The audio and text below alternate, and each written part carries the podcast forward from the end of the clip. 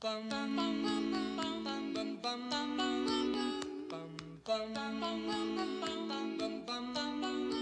位亲爱的听众朋友，大家好！你今麦收听的是《宝神开讲》这个节目，阮是这个节目的主持人，我是咪咪。我是夫妇。若是你有兴趣要继续收听落去，阮有一个良心的建议。Please lower down the volume before you continue to listen, because this program is going to be super noisy. 本节目将以中原标准中文播送，感谢收听。哎，嗯，等一下等一下，日日本我我稍微讲一下，就是我也不希望就是那个日本就是这么灰暗的带过。嗯，对，就是你讲啊。其实我没有选到这一部片啦，就是它对我不是很重要，但是呃印象还是蛮深刻的，就是龙猫。嗯哼，对，嗯，龙，但是其实龙猫，龙猫也是一个蛮让人哀伤的故事，哎，呃，我我觉得，因为因为日本那个时候就是在面对那样子的东西嘛，就是整个社会、整个时代都是那个样子。但是我很喜欢龙猫的地方，就是龙猫它是把它转化成一个很正正向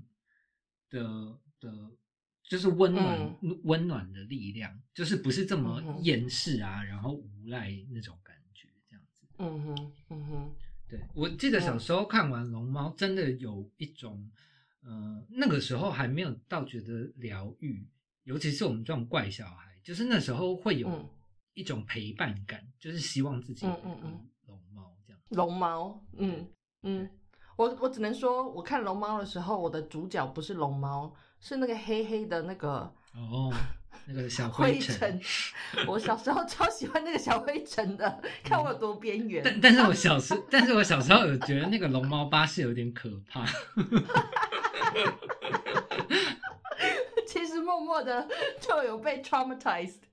真的，嗯嗯，对，龙猫，对啊，龙猫，呃，因为他导演是那个，哎，导演是什么？宫崎崎骏。对，宫崎骏，我这就要又要来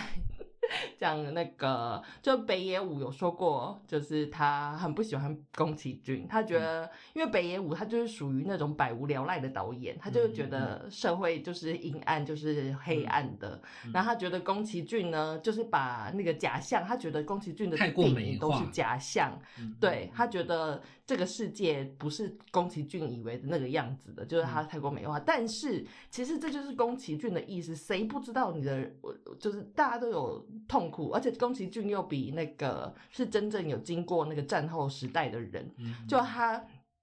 他当然知道生活这么痛苦，所以他他的意思是说，他想要把呃他的动画就是拍的很很正向，让就是带给人鼓舞这样子。嗯所以对那时候北野武在批评他的时候，我其实就是觉得哦，这个人真的是很棒。对啊，对啊，所以所以今天呃，我我我才会特别就是提到龙猫嘛，就是那个、呃，我不喜欢呃日本跟韩国片很大的原因，就是我真的觉得那些东西都太沉重了。嗯对，然后有时候呃，不管我们到底是不是需要这个东西，我觉得呃呃，如果有一点温暖的东西，还是就是会会蛮必要的啦。对对嗯嗯嗯嗯嗯，是，对啊龙猫，嗯，对，龙猫应该没有人没看过吧？尤其是我们我们这个世代的小孩，哎、其实真的很厉害，龙猫好像是一九五几年的片呢、你看红豆没有啦哦，八几啦，一九一九八八，对啦，没有还是很厉害啊，那个就是到现在都还有小朋友看，超级那个前一阵子 Netflix 上面可以找到龙猫，就是吉普力的电影，我不知道现在还有没有。嗯对，Netflix 赶快来找我们代言。我们之后就来专题 Netflix 的影影集们。好，他现在还没有，你不要讲太多次。OK 啊，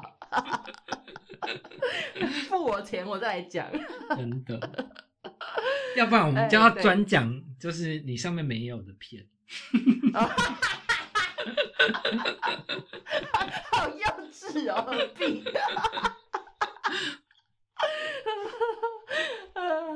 嗯，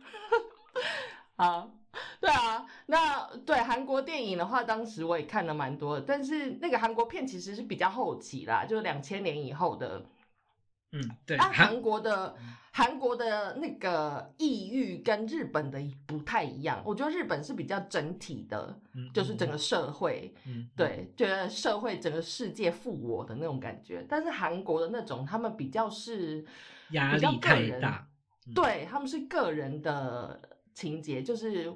你压力太大，所以你崩溃了这样子。然后很多电影都在拍这种东西，就是你心心境的变化这样子。然后，嗯所以当时的那个像那个谁，什么呃，亲爱的金子小姐，嗯嗯嗯，就是那个复仇三部曲。复仇三部曲导演是谁啊？就是朴赞就是玉啊，是朴赞玉吗？对啊，是哈，对所以就是。就 是就是那个复仇三部曲，你可以看得出来，他们对这个事就是对那个愤恨。嗯嗯嗯，对我觉得韩国片的那个那个跟日本的是不太一样，我觉得日本比较消极，但是韩国的是非常积极的，他们把他们的愤怒发泄出来，所以他的电影其实都是非常的，呃，就是呃，你在看你在观影的过程会有一种很能量大爆炸的感觉。嗯对啊，嗯。我我我觉得这个是，呃，像日本的那个东西，就是因为战后嘛，然后所以那嗯。个是、呃比较深层的无力感，然后但是嗯。韩国那个东西就不是，韩国那个东西是呃来自社会的那种压抑，然后你没有办法嗯。突破社会的那种、呃，包括阶级制度也好啊，然后、嗯对，就是那个男女对，或者是男女的平等，对，就是大公你要进大公司的那种痛苦啊，就是就是人嗯生好像只有一条路，就是你不听话也不嗯行。所以那个嗯时候的导演做的事情就是想办法在电影里面找出路，就是在电影里面大嗯叛逆这样。叛逆，嗯嗯嗯对嗯，嗯，对。那当年的韩国片，呃，我最有印象的是那个啦，《老男孩》，就是就是朴赞玉的系列。嗯哎、不是，是我记得是金基德，是金基德吧？不是啦，那金基德的片是什么？嗯、金基德是什么？春去春又来，呃，就是春呃，金基德是呃，我觉得是更惊世骇俗的导演，其实。嗯我我还蛮喜欢金基德的，但是还是一样啦，就是那个太重了。哦，感官乐园。好，金基德的确实是比较，金基德又更更老老一点，所以他的东西又比较就是，就也也带一点战后嗯，我觉得啊。讲到金基德，我刚刚看到新闻，二零二零年十二月十一日因感染新型冠状病毒而病逝，享年五十九岁。嗯嗯啊，我们今天有提到他，真的是一个嗯，好啦，就是嗯 对我我我我当年很欣赏他，但是他当年其实是一个那个很很很富争议的导演，因为他的东西就是真的那个太哈扣了。嗯 对，对，但是我非常喜欢《春去春又来》，然后那个《援交嗯天使》我也很，我也蛮喜欢的。啊，对，嗯然后《空屋情人》其实我也蛮喜欢的。嗯哼，对，我觉得他的电影都非常美，嗯。大家有兴趣也可以去看一下，就顺便纪念一下他。嗯，对，我觉得这几这这应该最近会有很多那个机会可以看到他的电影。嗯 好，所以韩国电影的话，近几年来其实韩国电影在那个市场上其实还蛮蛮，就是前一阵子那个呃《寄生上流》，嗯对我觉得他算是蛮新世代的，就是韩国导演，他他还是有把那个韩国韩国导演的那种就是愤怒嗯。拍出来，但是他不像以前的嗯朴赞玉或金基德他们这么这么偏激，应该说，其实他也偏激，但是他的那个偏激是比较温温顺的偏激，我不知道嗯怎么形容。他他不偏激啊，就是那个反抗的能能量还是在反抗还是在，对对对，对，但是那个呃，我觉得这个跟奉俊昊本人就是怎么说？我觉得他是一个很很很很哲学的导演。嗯对啊，因为我在他的前几部片，我我忘记那个是不是第一部片了，就是那个害人怪物的时候，害人怪物，嗯，不算是第一部，好像是很久以前的，嗯。对，就是害人怪物的时候，我就很喜欢，因为害人怪物看起来就是一部那个那个好莱坞怪兽片片，对对对对对，但是它但是它里面要讲的是那个人性，就是人在嗯。碰到危难的时候，那个丑恶的啊，然后嗯。良良善的啊，对，然后我那个时候就觉得这个这个导演很神奇，所以嗯。后、后来他的东西我几乎都有看，像什么那个呃 Mother，然后还有嗯。末日、末日列车，然后玉子、嗯寄生上流，嗯。我都有看。然后其实他他的每一部片里面都呃都有那个社会议题，然后、然后他也讲得很清楚，他就是我我心目中认为就是那个非常合格的导演，就是他非常会说故事。嗯。对，然后但是我觉得他厉害的地方，或者是他呃呃有和解，我觉得他，嗯。嗯，我觉得他很厉害的是，他可以把一些很象征性的东西拍得很清楚，就是你可以知道他在象征什么事情，这样子。他的他的他的电影里面放了很多那种，比如说拿《寄生上流》来说好了，它里面有一颗那个石头嘛，嗯嗯嗯对，那个石头呢，他他自己的说法是，那个石头是呃象征一个有钱有权的东西这样子。嗯那那个石头是很贵的一个装饰用的石头，然后在戏里面呢，有钱的孩子把那个那个石头送给了那个穷人家的小孩，但是穷人家的小孩并不知道这个石头的功能是什么。然后他说，他对他来说，金钱跟呃。就是金钱这件事情就是这样子的一个东西，嗯就是你你如果是有钱人家，你就会知道要怎么使用这些这个金钱，嗯怎么去运用这个。你越有钱的人，你越知道怎么玩用。金钱游戏？对对，但是你如果是一个穷人家的小孩，你即使给他金条，给他再多钱，他就是不知道要怎么用他这个东真的拿来。杀人。他 就是拿来做一些其他的事情，就是对他来说，那个就是石头这样子，他不知道那个石头是是什么价值，所以他说，对于他来说，就是他用这种东西来呈现他看到的韩国的社会，嗯，他觉得社会是这个样子。我觉得他这是他很神奇的地方。像玉子也是，他就是把一些很你无法做连接的事物嗯当成是一个象征，然后来说他的故事。我觉得他做这个东西做的很很好，很很清楚。我我很佩服他的地方，就是我觉得他是把那个商业跟艺术平衡的非常好的一个导演啊。嗯嗯嗯嗯对，但是我要说，就是他我最喜欢的一部片是那个《Mother》。对，嗯台湾我忘记就直接翻母亲还是非常母亲，就是嗯那一部片是他最艺术的一部片，但是我那时候就是在电影院里面看得痛哭流涕。嗯，对，台湾有上映哦。有有有，嗯嗯嗯嗯对，那是嗯他最不商业的一部片，但是我觉得情感就是非常浓郁啊，就不知道他自己对对对他妈妈有什么样的情感，还是什么样的东西。嗯哼，嗯嗯对，但是对啊，你说的那些东西，就是我觉得他他就是一个脑子很清楚的导演咯。就譬如说《寄生上流》，那个好最最最清楚、最简单的东西，就是有钱人就住山上嘛，然后嗯那个穷人就住、那个楼梯向上、向上跟向下的那个象征。对啊，嗯对啊，就是嗯这个就是我觉得他很厉害的地方。嗯，而且他其实也是非常偏激偏执的导演，就是他那个场景都自己搭的欸，他还算好光影跟什么之类的。就是我觉得会不会是我们喜欢的，就是跟我们一样是 偏执狂，只要是偏执狂都喜欢。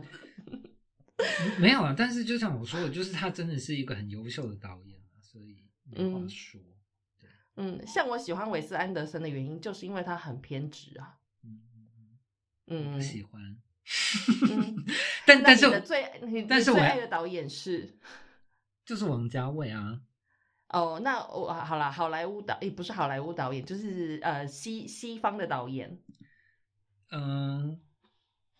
导演呢？好啊，我我我我讲我最喜欢的，你不是很喜欢那个？我讲我片，我最喜欢的片就是《斗阵俱乐部》，嗯，导演是谁？大卫芬奇。对，大卫芬嗯奇，嗯对，就是我的人生那个基本上就是那个就是《斗阵俱乐部》跟《重庆森林》这两部片，我我的人生的 构成哎就是这两部片这样。因为这部、嗯这两部片我都看了几百遍，很夸张。嗯对，而且嗯像那个《斗阵俱乐部》这部片，就是它是我我人生的圣经。我真的觉得，其实这部片被大家小看了。我真的觉得《斗阵俱乐部》是一部呃，真的是可以当圣经来看的电影。里面讲了很多东西，我觉得对现代社会的人来说是呃可以成为教条的事情。不是那个斗争俱乐部不可以说，斗争俱乐部不可以说那个 跳跳，我的是我是说它里面有很多想要讲的事情，其实是呃，就是现代人可以拿来引用的，对，嗯，因为它它其实等于是一个寓言故事啦，嗯，对，嗯就是它，呃呃，对，就是这部片影响我的消费观，就是呃，嗯对，就是很很重。然后呃，然后包括他那个主要要讲的东西，就是呃，其实就是一个人格分裂的故事。对，但是嗯但但但是，我觉得他的重点不在于那个人格分裂，这就是我觉得导演很很厉害的地方。因为其实有原著小说，但是我觉得小说没有电影这么精彩。嗯对，就是我觉得电影这么棒，就是它其实是用人格分裂这这件事情说那个现代人最呃或者是人最大的敌人就是你自己。嗯嗯嗯嗯嗯。对对嗯对，你你每个人其实都有多多少少有点人格分裂，就是等于是你的天使跟恶魔，或者是没有这么这么清楚的界限，但是你偶尔就是会有那种自己在跟内心交战的时候的感觉，嗯所以他只是把这个东西具象化，变成两个人格这样子。嗯嗯嗯，嗯，对啊。嗯然后其实我觉得这部片就是，呃，我我自己觉得很像小王子啊，嗯 就是小王子对我来说也是很重要的一本书。那那小嗯王子其实大概的经历就是那个小王子就是跑去很多星球去去呃，去 road trip。对对对，就是去去去，不管是找意义啊，找找找自己啊什么的，对啊。然嗯后呃，最后他就是那个呃，就是开始发现了他真正对他重要的事情是什么，这样子。对对对，然后我觉得，我觉得《斗阵》也是一个这样子的片子。就虽然它嗯。是、好好像是一个好莱坞片，然后好像很暴力，但是、呃，它就是经由呃这些我我们生活，尤其是现代人会碰触到的，就是各式各样的消费啊，什么 Starbucks 啊，然后 IKEA，、啊，然后嗯它其实在店里面也都有说什么 Starbucks 星球啊，然后 IKEA 星系啊什么的，嗯然后但是嗯绕到最后，就是其实你就是要呃呃对内探索你的本质，就是那个嗯。东西才是、才是真正可以让你自由的东西，这样子。嗯嗯嗯嗯，不是靠一些外在的东西去填补你内心的空洞，而是你要去找到你到底为什么这么空洞，然后去找到那个自己内心的自己，嗯。你才可以呃好好的活下去。这样，对，应这该是这样。这部片真的嗯太好看了，就是那个、呃，就是它里面有很多咪咪刚刚说的有很多金句啊，就是像、嗯像有什么 the 呃 the things you own end up owning you，就是呃、嗯呃你拥有的东西，呃，最后会拥有你，对就是等于是你被制约了。对对对，嗯然后、然后还有什么？就是呃，你花着不是你的钱，然后去买你不喜欢的东西，然后去嗯讨好那个、你不喜欢的人，对，就是对，总之有很多这样子的金句。对我觉得，我觉得是很很适合现代人看的一部电影。嗯，但是一九一九一九九九，一九九九，一九九九年的电影，对，一九九九年哎。是是电影的黄金年代，就是不会不会是那个每二十二十年会轮回一次，就是这个世界就是会二每二十年会 fucked up 一次，所以我们都必须要拿出来再看一次这样。那希望哦，那希望就是就是明年会有很多好电影出来，因为好我莱坞可能会哦，就是劫后余生的那些电影就会比较好看一点这样。因为好莱坞很久没有好片啦。嗯，对，就是我我这次我这次名单上，我看有有一部、两部、三部、四部，嗯、三部，三部都是一九九九年的片，就是它真的是很很惊人的年代。嗯，我我那你的片单里面最新的一一部片是什么时候啊？哦，就是《拉拉链》啊，哦，那是二零一 六五一二六零一六，我最新的一部片也是二零一六年，是哦《异星是什么入境》。哦哦哦，那个《嗯。Arrival》是不是？对，《Arrival》嗯。可是这部片其实很多人不喜欢呢、有很多人说看不懂，或者是嗯。就是可能对大家来说想要看的外星人片、异星片不是这个样子。我觉得这部片其实很诗意，就是怎么说，诗人的诗。嗯 嗯对，嗯，然后像你是不是也不喜欢啊？我没有到不喜欢，但是我没有到你这么喜欢，因为我觉得怎么说，呃呃，我觉得好莱坞导演还是比较不会拍文艺片啦。就是你说的那个、嗯那个诗意的东西，就是我我我我绝对可以，就是很轻易的想起，就是那个比他更诗意的片子。嗯，但是我是觉得他的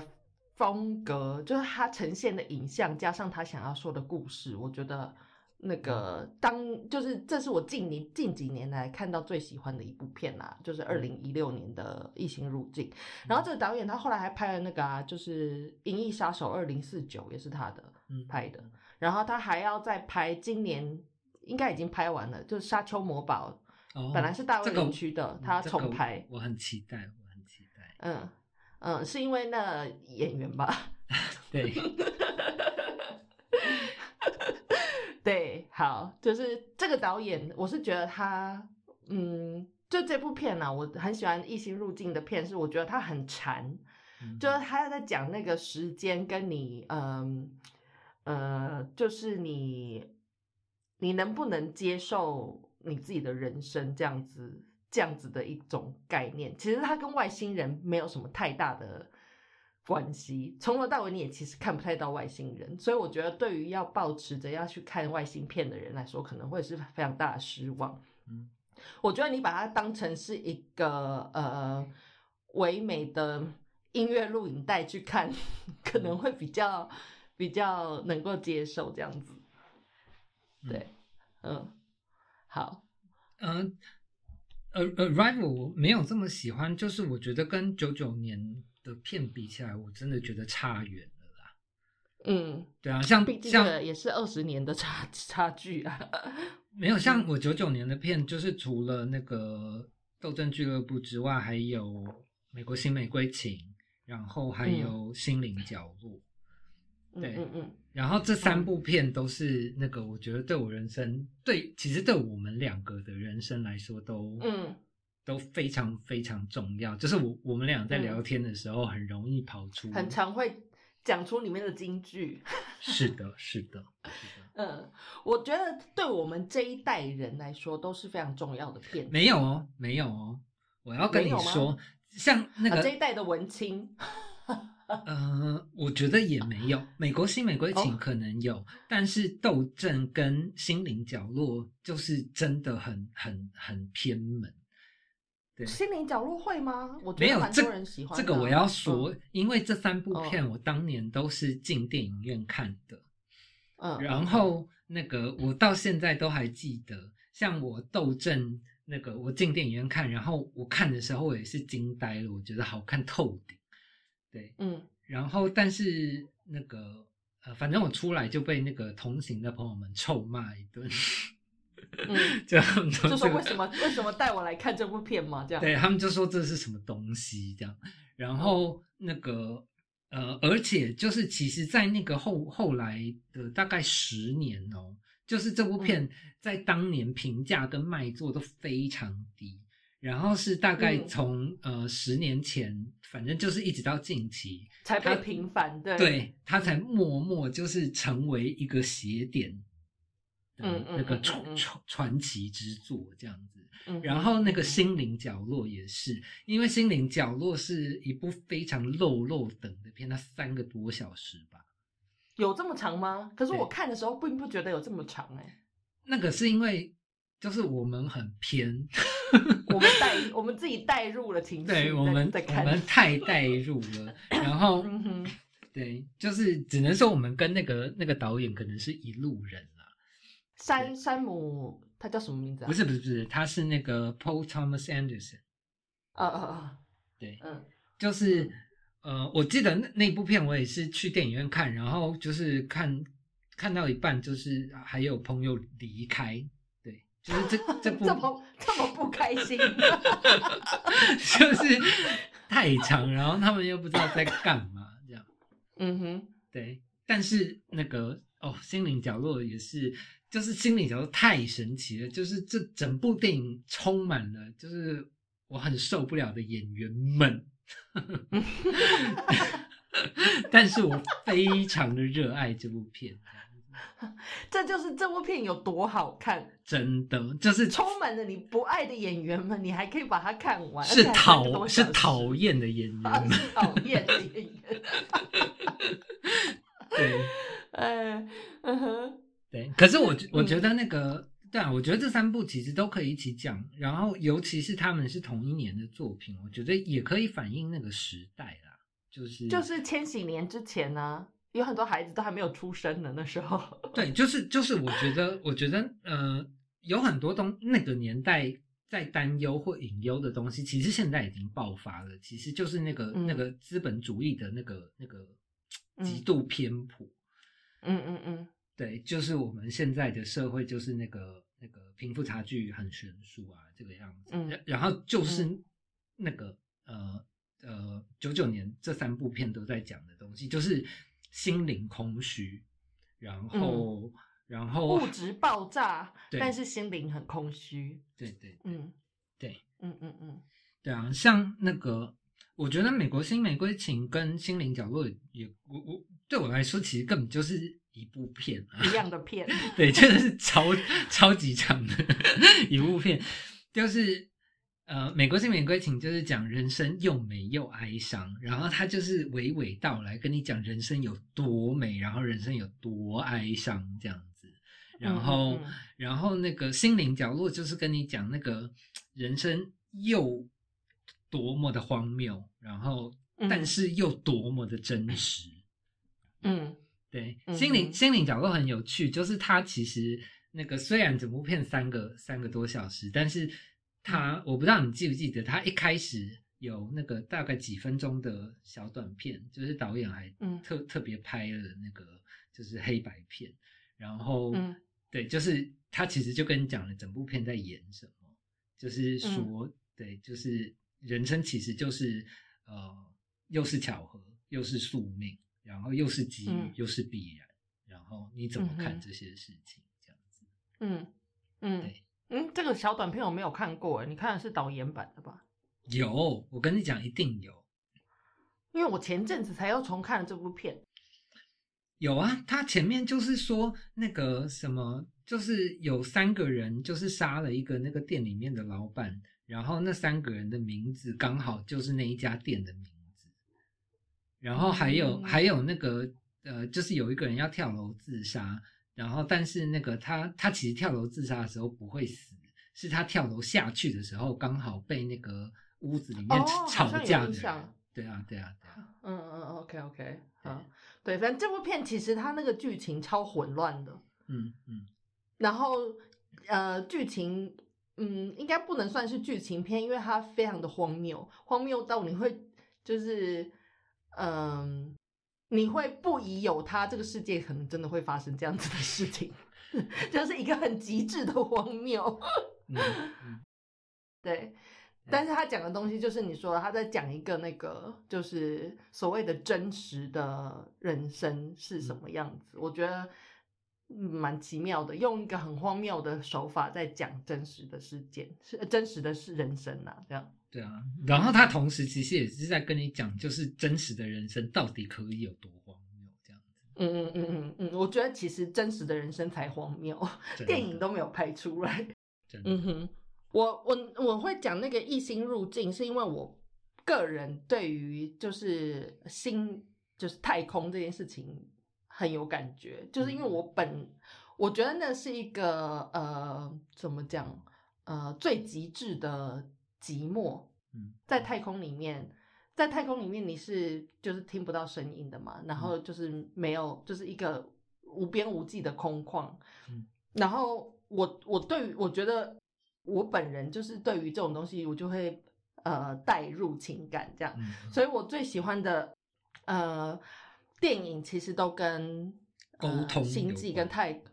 对跟太空跟星际跟沟沟通有关系。对，嗯那像除了《异星入境》，我以前很喜欢的电影就是《异形》啊，《异形》的呃就是那四部曲，嗯早期的那四部曲。嗯但是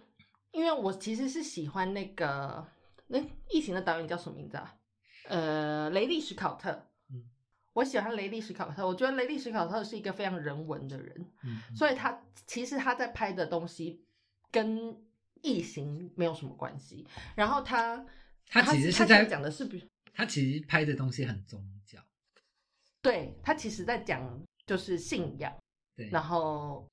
就是人本的东西。但是因为后来的导演就是接了他的这个片之后，就把他拍的比较就是在讲怪兽啊或什么的。他自己雷利·史考特本身很不开心，所以他后来才又拍了那个，就近期才又拍了再重拍他的《异形》嘛，就拍了那个新的系列这样子。嗯所以我其实《异形》对我来说是影响我非常深的故事，就是即使是那个不是雷利·史考克。雷利·史考特拍的版本，嗯。就是那些故事也都影响我很深。我其实很喜欢，就是艾米丽导演的那个，嗯，第呃第四集。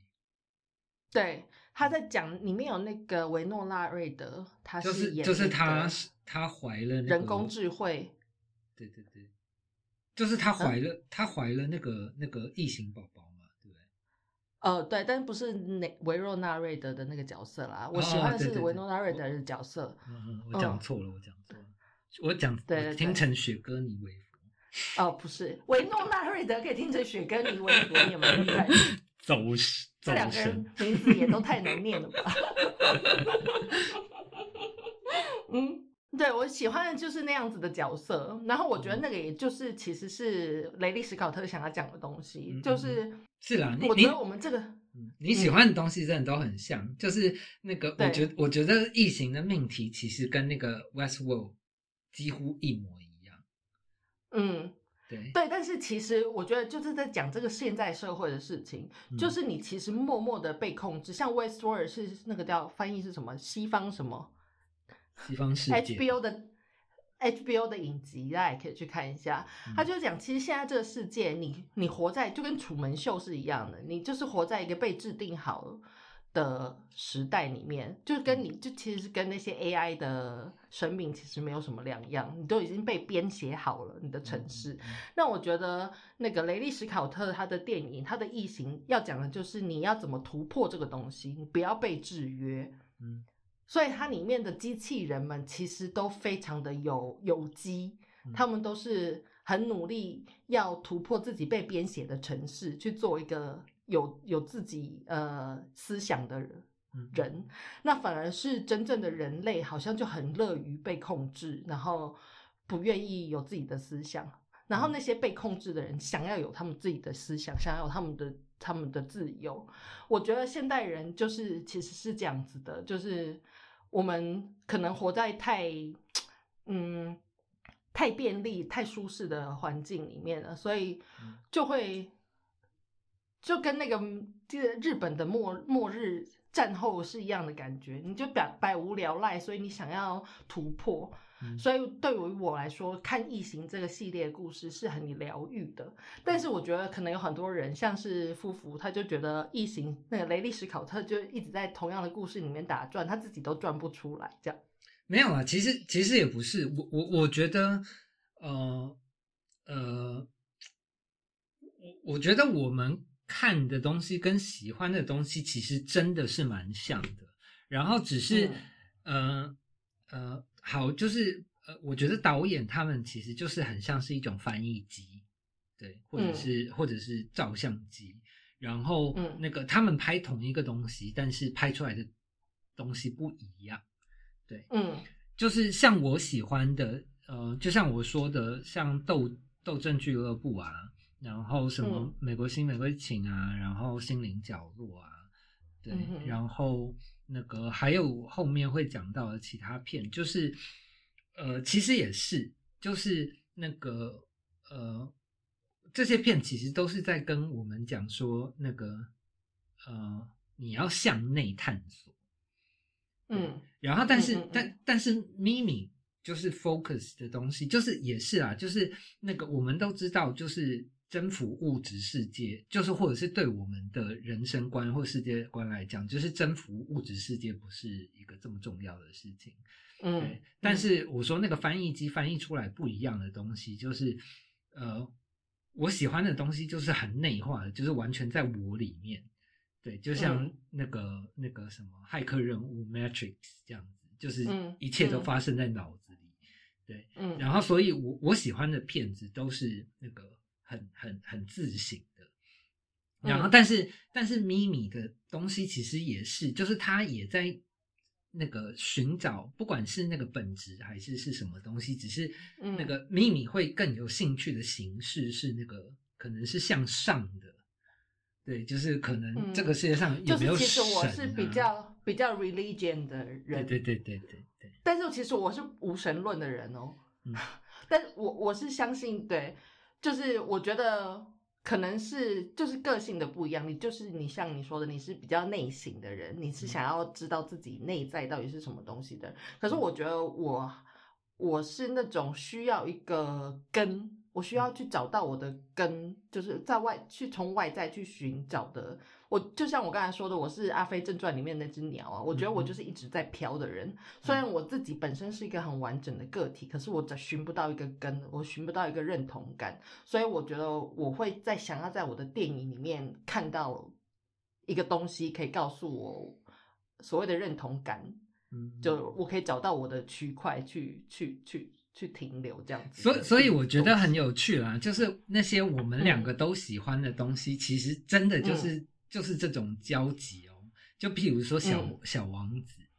就是嗯小王子真的同时，根就是他又在找神，然后但是他又又探索本质，就是很神奇嗯这样。对嗯，确实是，嗯对啊，但但是这个东西，我我我想要跳回那个斗争俱乐部一下啦就是那个，嗯呃这个也就是为什么我我不是这么喜欢那个异形系列或者是 Arrival 的关系。嗯呃，对，就是呃，其实有很多我身边的朋友会会很惊讶，我这么喜欢、这么热爱《斗争俱乐部》这部片。因为我嗯是我身边出了名的女性主义者，嗯哼，然后甚至我是有点厌男 倾向的嗯人，嗯。虽然是同性恋，但是很厌男这样。然后对，嗯嗯，你不是很偏颇哎，我不是厌要躲角落，我不是厌男啦，就是我我就是反威权、反沙文，我反杀猪，嗯嗯嗯。对我讨厌杀猪这样子，对，嗯嗯。然后那个，所以就是很多人呃从表面看会很不能理解，因为《斗争》就是一部超级男性的片，然后里面又都是打斗，然后那个女性角色基本上又只有那个她叫什么名字？海伦娜、对，保保航卡特，对对对，又只有又只有她一位这样。嗯但是我要说的就是，这部片是我有史以来看过最反沙文的男性电影。嗯哼，对，就是那个呃，他他整部片一直在跟你讲，就是没有神。嗯对，然后他说没有神，就是那个最呃，就是最大的证据就是那个呃，它里面有一句台词啊，我忘记是怎么样，但是大概是说那个呃呃呃，就是在在什么基督教里面，不是大家都称呃呃还是天主教，就是称那个呃神叫 Father 嘛，嗯对，然后但是那个就是我们这个时代的人，就是现嗯代时代的人，就是有多少人都被爸爸遗弃，或者是成嗯长的时候，就是那个就是那个那个爸爸的形象不在这样子。嗯嗯对，然后他就是用这个东西推论出来，这个世界上没有神。就是如果连嗯你现世，就是应该是神派给你的那个爸爸，他都没有嗯好好做好他的工作，那这个世界上怎么会有神？嗯嗯嗯嗯，对，所以我就是就是被这部片就是 洗脑到一个 不可思议。对、嗯嗯 对，所以我我就我就真的就对没有呃怎么说啊？就是我我还是觉得有神啊，但是我觉得那个神就是在我们自己里面这样子。嗯嗯嗯嗯嗯，不要说是神啊，我觉得是一个信仰啊，信仰嗯跟神不神其实没有什么关系，你就是你每个人信仰的东西是是不一样的嘛。嗯嗯嗯嗯嗯，我们这一这一集节目就就是整个就除了在聊王家卫以外，就是斗争俱乐部、欸，我就跟你说啊，就是我我整个人生的组成就是 这两部片。好了，再那再跟大家多介绍一点那个《美国新玫瑰情》跟《心灵角落》，就是我我觉得《美国新玫瑰情》，当然这两部片非常推荐大家去看。然后那个那个《美国新玫瑰情》，它的那个导演是那个 Sam Mendes，然后嗯。对我觉得他是呃有史以来最厉害的恐怖片导演。恐怖片，就美国导群众好不好？美国新玫瑰情很恐怖，就是他是拍那种家家庭恐怖，对对对家庭恐怖片，嗯，对，像那个、那个有一部叫什么《真爱旅程》（Revolutionary Road），、对哦，那部嗯。片就是看完之后，就是我整个对于婚姻这件事情害怕到一个极点哦，就